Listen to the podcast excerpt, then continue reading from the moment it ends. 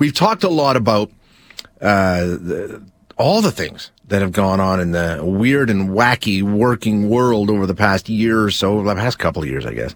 And, and now it's starting to lead to some pretty bad behavior from managers and employers and employees. We've talked before about, you know, quiet quitting, quiet firing, people who just make an interview and then don't show up.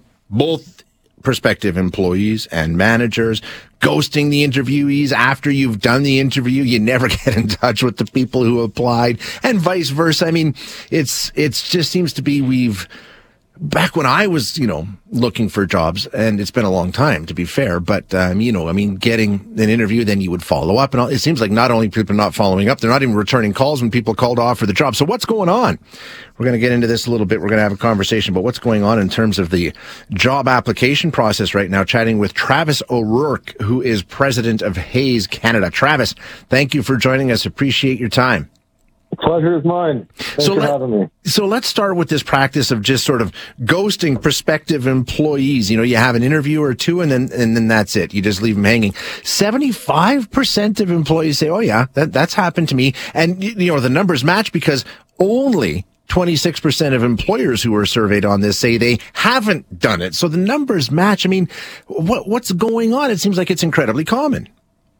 Yeah, unfortunately, it is. I, I would say the the closer you get to the bottom of the funnel, uh, meaning the closer you get to accepting a job or being offered a job or getting before that would be a final interview, that that percentage will drop considerably. Mm-hmm. But when, when you start at the stop, the the top, then if I post a job today, by tomorrow, depending on the function, there's an excellent chance I'll have 100 applicants come in. And if it's a project manager, you know, I'll get anything from a project manager who's seasoned, I've been doing it for 20 years, down to a sandwich artist at Subway. And I think recruiters who are looking at thousands of resumes a day Yeah. tend to get lazy. And you might um, get responses from, you know, 5 10% of candidates that look interesting, and the rest, unfortunately, very often don't get heard from. And um, it's unacceptable, but it is a reality. What about the when you've I mean not even going beyond the resume stage we've heard horror stories of people showing up for an interview only to be told yeah we changed our mind go away or you know you get the interview or two interviews or three interviews or you're asked to do some work for the company to you know as a bit of a test and then and then you don't even get a call back after you're that far in the process. What should you reasonably expect? Well you know I mean not when you just drop off an application you don't hear anything okay maybe it's not great but when you've actually started you know at least gone partway through the process Yeah, again, unacceptable. And um, I think what I'd say, as soon as you've had an interview with an organization, that organization has an obligation to provide some closure to positive or negative, but uh, at the very least, some feedback Yeah. as to what you could work on for the next time that you interview. I mean, every interview is a learning experience, and if you don't get feedback from the other end, um, you're incapable of doing so. So I, I think one thing that I always advise people is, is follow up directly. And there, there's many organizations who use this as a bit of a test. And they think, well, if this person really has any initiative, if they're not going to follow up on behalf of themselves, they're certainly not going to follow Right. up on behalf of that project or that deliverable they're working on once they're on my team. So very often, if you're not hearing back, the employer is waiting to see how bad does this person want the job. You call it the, I think the weird and wacky working world that we were in over the last year or maybe three years. And a lot of people were doing kind of quiet quitting and they'll apply to 30 different places. And they were just, you know, sitting on the couch and clicking, maybe I'll check this, maybe I'll check that. And maybe they were only really interested in 5%. So I think the context you provided at the end of your opening, that it's not just employers, it is employees. yeah There's been a general lack of loyalty in the hiring process um, over the last, I'd say, 24 months. How much of it is the online stuff? Like, I mean, I've been in the good position of not having actually applied for a job in like over 20 years. So I've never been involved in the online click and your resume gets sent off. It's really easy to apply for a job thing. How much does that fit into it? Like, I mean, you're not really all that invested on some of these platforms. I think, yeah, that's a huge part of it. And, and to be honest, many organizations now actually just have a button at the bottom of the job on their website that just says Yeah. apply with LinkedIn. You don't even have a resume. You can just click a, you can just click a button.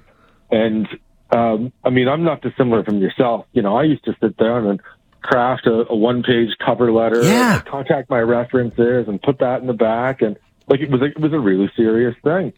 But these days, I mean, it's it's a bit of spray and pray. So what's what's what's at risk here? Not only for the employer but the employee. If you're, I mean, like you and I agree, this is bad behavior. It's just bad form. Is there a risk of that coming back down the road to sort of hurt you? You know, in, if you're applying for another job or you want to hire somebody? Uh, I think the like uh, I would never discourage people from applying because your resume or your LinkedIn profile ends up in a, in a company database. And maybe you're not perfect for that role, or maybe you are great for that role, but there's three people who are just a little bit better. But in one week, one year, whatever the time period, the role that you're perfect for might come up. I always encourage get your resume, get your name, get it on the radar of that organization because you never know what will come down the road. So like that that's a big part of it. But So it's think- uh, it's yeah, the same ahead. stuff that you and I, you know, like I say, it's been a long time, but what we were told is, you know, drop off the resume, and I guess now you're just clinking whatever, but follow up, right? I mean, may, just show a little initiative in that regard. That's it. Like the like the moment that you hit apply, your job interview starts. Yeah. And the, like a first date, the best version of somebody you're typically going to get right at the start. And an employer assumes the best version of this person. Showing up on time, they're dressed professional, they're being super polite. There's no grammatical errors in the resume. That's the best version of that person.